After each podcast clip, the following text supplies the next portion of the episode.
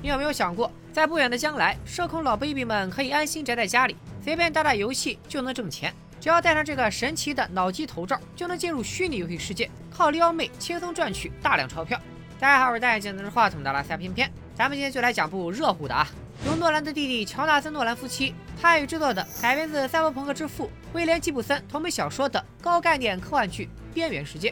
故事要从10年后的2032年讲起。在美国的一个小镇上，生活着幸福的一家人。妈妈身患重病，双目失明，生活起居全靠女儿小白照料。儿子大壮是个退役特种兵，因为患上了 PTSD， 整日离群索居，不受打扰的快乐吃鸡。这天，正当大壮激情开黑时，小白怒气冲冲地找上门来，因为他发现妈妈的止痛药剂量不对，且只剩下1颗。这种药非常昂贵，要1000美刀1颗。小白怀疑是大壮搞的鬼，便来找他问话。正在游戏里做代练的大壮说，我知道你很急，但是我更急，只要你替我过了这一关，就能获得1000美刀，买上1粒止痛药。大壮说完就尿遁了。小白虽然无语，但还是接过了设备。就这样，小白两眼一黑进入游戏。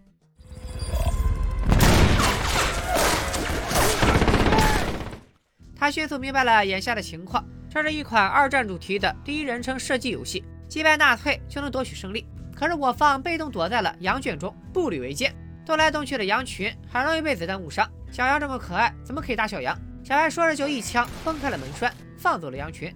队友一看这操作，绝对不是大壮能干出来的事，心下便明白这是妹妹小白上号了。很快，小白用一辆自动驾驶的拖拉机吸引火力，大杀特杀，1个打10个。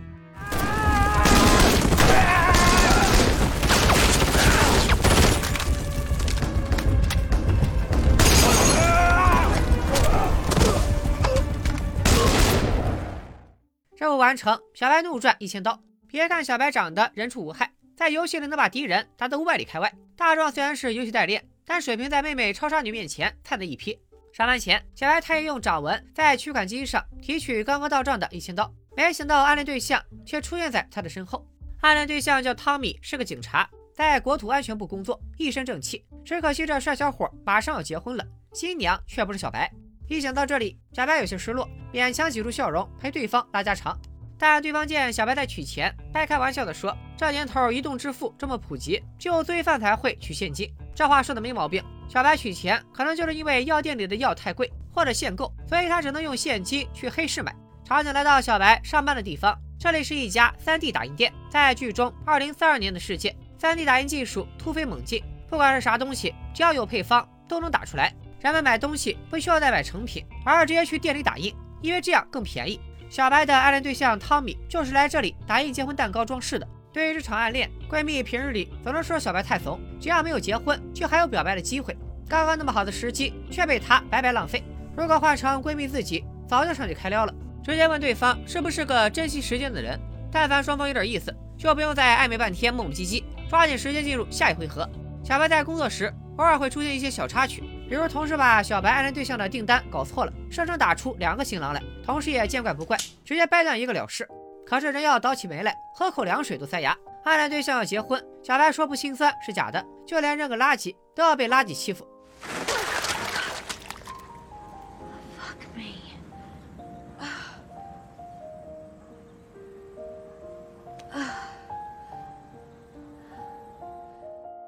就在他擦干净玩偶伤春悲秋之时，俩男同事打断了他的思绪，说有一家哥伦比亚的公司让店里打印了一个非常高端的游戏设备，而收购对象竟然是小白的哥哥大壮。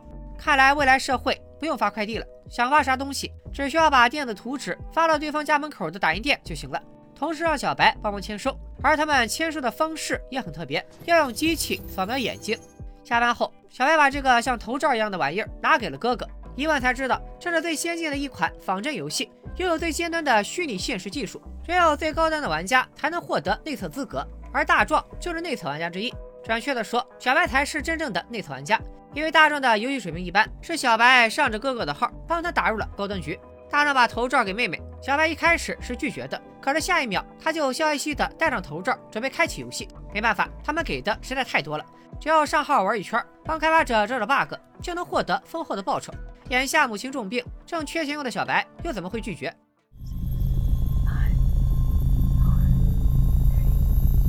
7, 6, 5,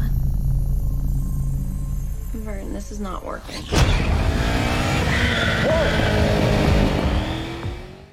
小白似乎来到了夜晚的伦敦市，只不过游戏里的伦敦和现实中的不同，到处都是等比例放大的艺术雕塑。很快，小白的大脑里响起了一个悠扬的女声。Well, hello. Welcome to the Sim Easy Ice. 她是自己在这个世界的导航。听她声音这么动听，咱们叫她 Siri 吧。小白一进来就被这个游戏深深吸引住了。这款仿真游戏和之前玩过的那种 VR 游戏完全不同，连触觉都做得十分逼真。Siri 却提醒小白不要高兴太早，在这里他的每一种感受都会很真实，包括痛觉。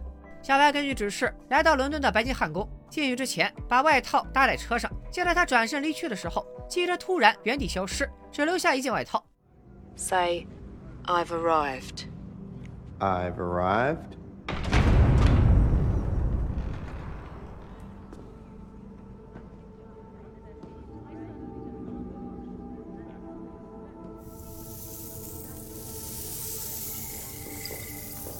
don't appear to be in our database. Your name is Easy Ice. 第一次进入白金汉宫，小白有些兴奋，忍不住变身猴系美男，充分热身后才来到花园做任务。眼下，一家叫研究所的公司正在这里团建。小白根据提示，一眼就找到了这里最美的女人大波浪，只要攻略下她，并跟着对方回家，今天的钞票就能顺利到手。小白一顿彩虹屁吸引了大波浪的注意。只见大波浪手指这么一转，就升起了光幕屏障，将外面的声音完全隔绝。小白的表现机会到了，别看她生活里是个爱情傻瓜，但闺蜜的恋爱大师课不是白上的，情话张口就来。Do you value your time, Mary? As much as anyone. Why? I could introduce myself and then spend the next hour leaning close, complimenting you, and then maybe.If the sign seemed right, I could ask you to take me home.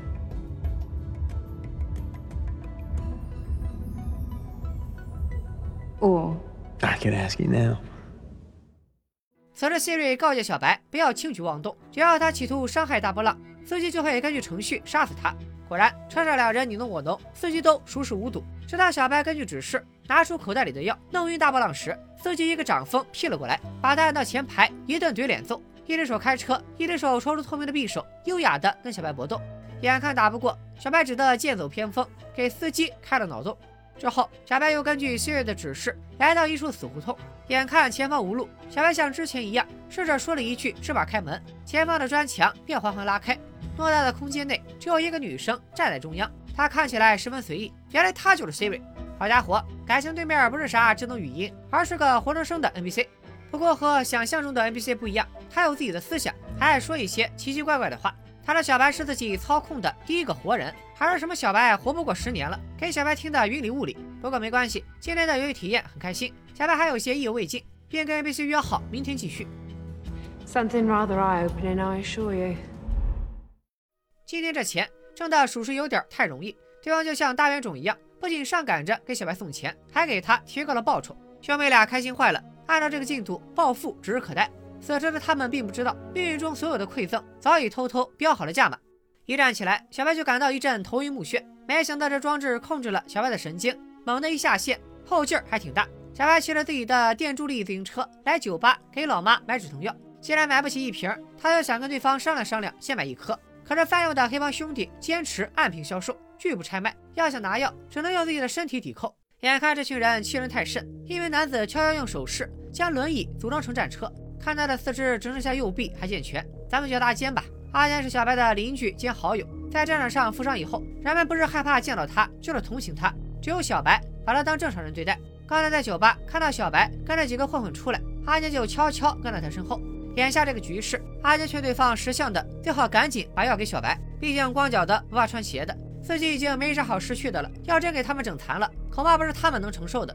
关键阿坚以前是军人，受过专业训练，这要比战斗力，3个人加在一起都不是对手。该溜子们审时度势，看对方一副要拼命的架势，赶紧扔下药闪人。可是他们一回到酒吧就傻了眼，别看他们平日里耀武扬威，回来后还得听老大东叔的指挥。他们把药卖出去，东叔很高兴，可是卖药的方式东叔不喜欢，今天你买1颗，明天他买1颗，市场秩序不就乱套了吗？而且今天别人能欺负他们，明天是不是就要欺负到东叔头上？虽然不爽，但东叔还是十分优雅的请小弟喝酒。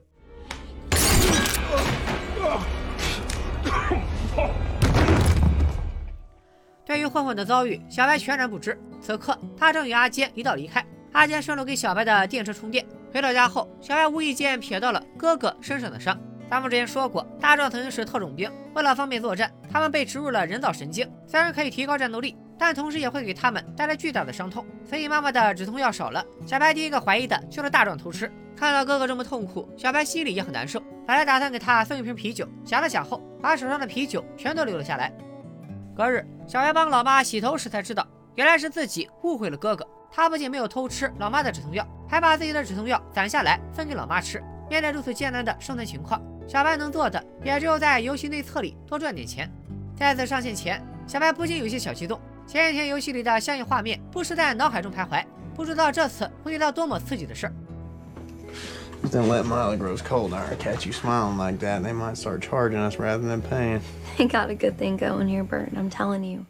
果然，小白一进去就十分刺激。自己被按在手术台上任人宰割，他想挣扎却无法动弹。只听 Siri 说道，这游戏不是你想来就来，想走就走，而是由老娘我说了算，我说的个链接你才能下线。这里我们回看小白第一次玩的时候，也是 Siri 说了一句话之后，小白就断开了。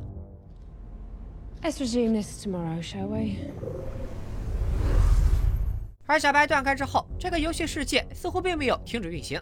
眼下 Siri 命人取来了大波浪的眼球，连麻药都不给小白打，手术刀就往他的脸上生拉。前方高能，请弹幕告诉大家应该快进到几分几秒，说实话我也不敢看。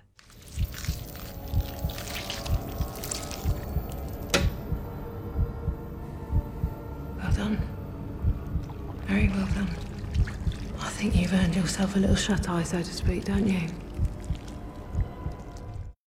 再次醒来，小白已经坐在无人驾驶的车里，很快便跟着 Siri 来到一栋大厦，用大波浪的眼球解锁了虹膜识别系统，顺利进入大厦内部。从观光电梯往外看，那可真是小刀拉屁股开了眼了。来到地下95层，在看起来像光幕的东西围成的水帘洞里， Siri 让小白用自己的那只眼睛完成识别，还说这是他为小白准备的礼物。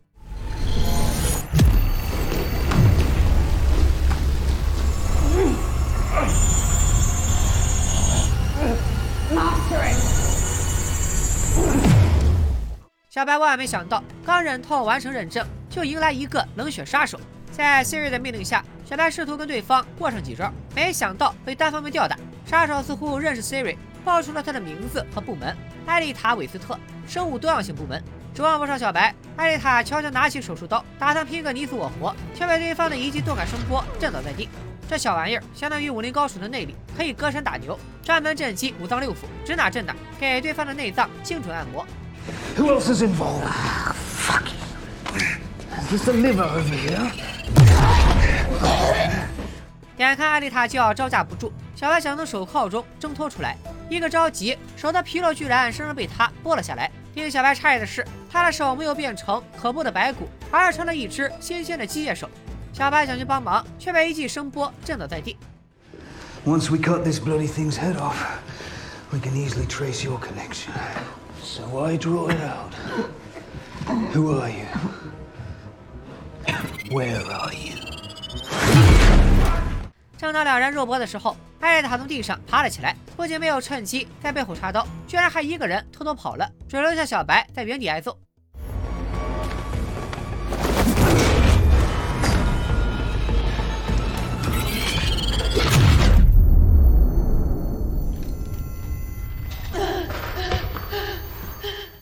好家伙，玩得这么狠，这种破游戏谁爱内测谁内测，老娘再也不奉陪了。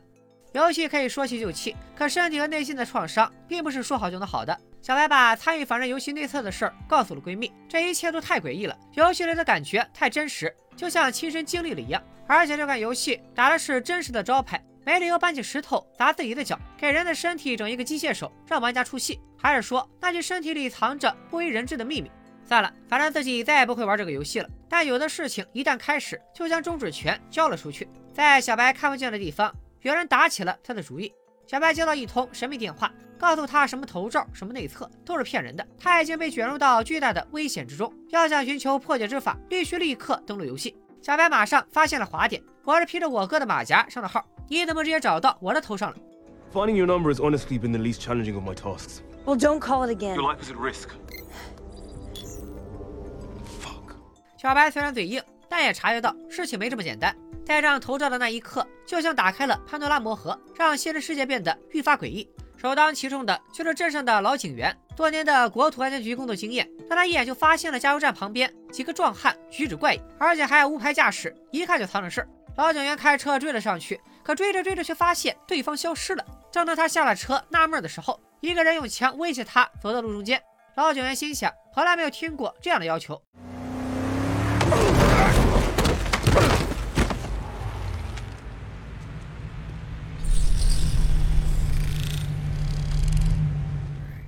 花开两朵，各表一枝。小白这边正努力维持着正常生活。正当他切断电源下班的时候，刚刚被关掉的设备又重新亮了起来。It's of critical importance that you sign back into the sim, Miss Fisher. Immediately. You are in grave danger. An ad has been posted on the dark net offering a $9 million bounty for a contract killing. There's reason to believe that you and your family are the intended target. The offer has been accepted by a party out of Memphis. I cannot assist you in this emergency unless you sign back in. I repeat, I cannot assist you in this emergency unless you sign back in.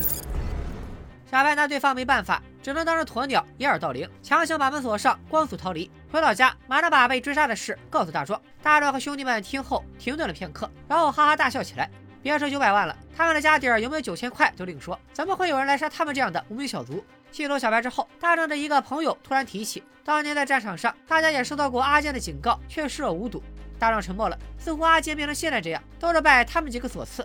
为了以防万一，还是放出了无人机进行侦查，结果让哥几个大吃一惊，一群装备精良的人正在向他们进发。站在上帝视角的我们知道，这帮家伙八成就是之前开隐身车的人。看来一场大战一触即发。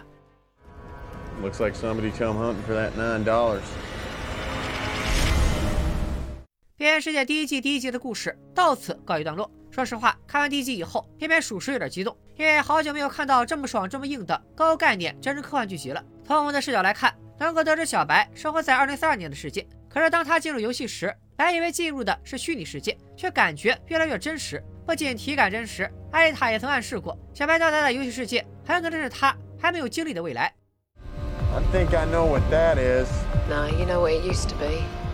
记得小白下线后，游戏似乎也没有暂停存档，而是以某种方式继续运行着。第一次上线时，似乎并不是这个游戏的起始界面，小白一上来就坐在疾驰的机车上，让人猝不及防。而第一次下线时，小白还坐在车里，再次上线后又出现在了手术台上。假设它只是游戏的话，为什么不受玩家小白的控制？小白连自己下线的时间都无法决定。第一次下线时，是艾丽塔跟他说了一句：“明天再继续。”艾丽塔跟他道别后，小白才能退出游戏。可以看出，小白的下线的确是受艾丽塔控制。第二次登陆游戏，即使被人深挖眼球，小白也不能主动退出游戏，这次是被人打死了才回到自己的世界。这样来看，游戏可能是有着某种运行规则，并且一直在持续运行的未来世界。小白是通过脑机系统把自己的意识投射到了未来世界的一具机器躯壳里。如果游戏里的世界是真实的未来世界，那和小白所处的2032年的世界是什么关系呢？可以相互影响，还是完全平行的？甚至大家有没有想过，我们是因为带入了小白的视角，才觉得2032年的世界是真实的？但有没有一种可能，这个世界才是虚拟的呢？好家伙，这么一想，这剧的设定确实有点东西。但从第一季的信息来看，我们没有办法确认任何一个世界的真假。假设两个世界都是真实的，那么他们又是通过什么连接起来的？从片中的画面我们可以看到，眼睛是很重要的介质，从人眼发出的射线可以直达另一端，而眼球的形状恰好和地球类似，这是否是在暗示可以通过这条神奇的射线完成意识的时空跳转或者穿越？而第一集中类似的射线也出现过，艾丽塔强迫小白接受射线洗礼，还说这是送给小白的大礼，难道说这可以帮小白打开时空通道？而另一次射线出现是在小白代签脑机设备时，这个脑机设备从一开始签收到后面的沉浸式体验都是小白在操作，所以公司邀请大壮内测，会不会只是个幌子？他们原本就是冲着小白来的。如果这样说的话，那么小白又是因为什么特质成为了这个天选之女呢？我们可以看到，所谓的未来世界已经逐渐影响到了小白生活的世界，不仅可以通过电话联系到他，还可以黑入 3D 打印店强行与他对话，通过无线电和互联网与小白联系。偏偏还能理解，毕竟这种黑客技术在影视剧里并不少见，可是隐形车是怎么回事？车上下来的人，从他们拿着枪和留的胡子来看，应该就是夜晚袭击小白家的人。按照神秘男人的说法，他们是奉游戏室的命令追杀小白的，而且从老警员的反应来看，他应该是第一次见到隐形车，所以隐形车极大概率不是2042年的产物。那么这样的庞然大物又是怎么出现在这里的呢？有没有可能也是通过 3D 打印技术？咱们之前说过， 3D 打万物，只要发个图纸和钱过来就能打成实物。虽然小白店里的 3D 打印机看起来不大，但并不代表别的地方打不出来，而且早在2014年，我们所处的现实世界就已经打造出了第一辆 3D 打印汽车。虽然技术不太成熟，耗费的工时也比较长，但在距离的2032年，打印出隐形车也不是没有可能。从第一集来看，一共出现了2种隐形车，一种是撞飞老警员的黑奥迪，虽然在视觉上做到了隐形，但物理上还是真实存在的，可以打出真实伤害。另一种是小白在游戏里骑过的摩托车，他一转身不仅在视觉上做到了隐身，甚至做到了物理上的隐身。小白搭在车上的外套滑了下来，这又是什么神奇的技术？这个小伏笔相信在后面会有解释。在这个未来的世界里，还有一些让人感到奇怪的地方。为什么白金汉宫殿内空无一人？居然有公司可以在花园里团建，戴爷的王室去哪儿了？难道这里并不是真正的白金汉宫？从派对上我们可以看到，这家叫研究所的公司表面上一片祥和，实际上明争暗斗。他们研究的到底是啥？作为公司员工，艾丽塔似乎并不认同研究所的理念。What's the company? A little venture called the RI, which stands for Research Institute, or Rebirth and Innovation, or Radically Immoral, depending upon whom you ask. 艾丽塔想办法拿到了大波浪的眼球，获得了进入研究所的通行证。她究竟想做什么？我们暂且不得而知。但这个研究所似乎暗藏玄机。小白被追杀会和研究所有关吗？可以看得出来，艾丽塔做事有了自己的坚持，似乎在谋划着一盘大棋。而且他为达目的可以说是心狠手辣，居然在不打麻药的情况下把小白的眼球挖了出来，丝毫不在乎他的感受。小白后面被暴击的时候，他也立刻抛弃小白，独自逃生，可以说完全把小白当做了自己的棋子。不过他还是多多少少的透露给小白一些关键信息。If I assured you that you'd likely no longer exist in like another decade, what would that mean to you? 难道说小白的生活将会发生什么重大变故？除了以上放在明面上的线索，编剧还在第一集里埋了一些暗线，比如阿坚受伤的真正原因，大壮他们似乎也有难言之隐。再比如我之前没有提到的，闺蜜有个正在交往的男朋友，他的名字叫小贾。按理说，闺蜜朋友圈里的人都挺正派，怎么小贾偏偏跑去东叔的手底下混？究竟是自愿还是别有用心？之前老警员在追迎车的时候，追到标有西的路牌停了下来，车上的歹徒正是在这里结果了他。巧的是，偏偏发现角色表里恰好有一个人被称作西夫人。难道说西在剧中有什么特殊含义？这些坑可能都要留到后面慢慢填了。不过可以提前透露的是，第二集将会展现更多高概念的设定，比如接入人造神经后的新型作战模式，又比如时间桩等概念，让人大开眼界。喜欢的朋友别忘了关注偏偏，跟偏偏一起追剧。不说了，我这就去干着评了，咱们下期再见，拜了个拜。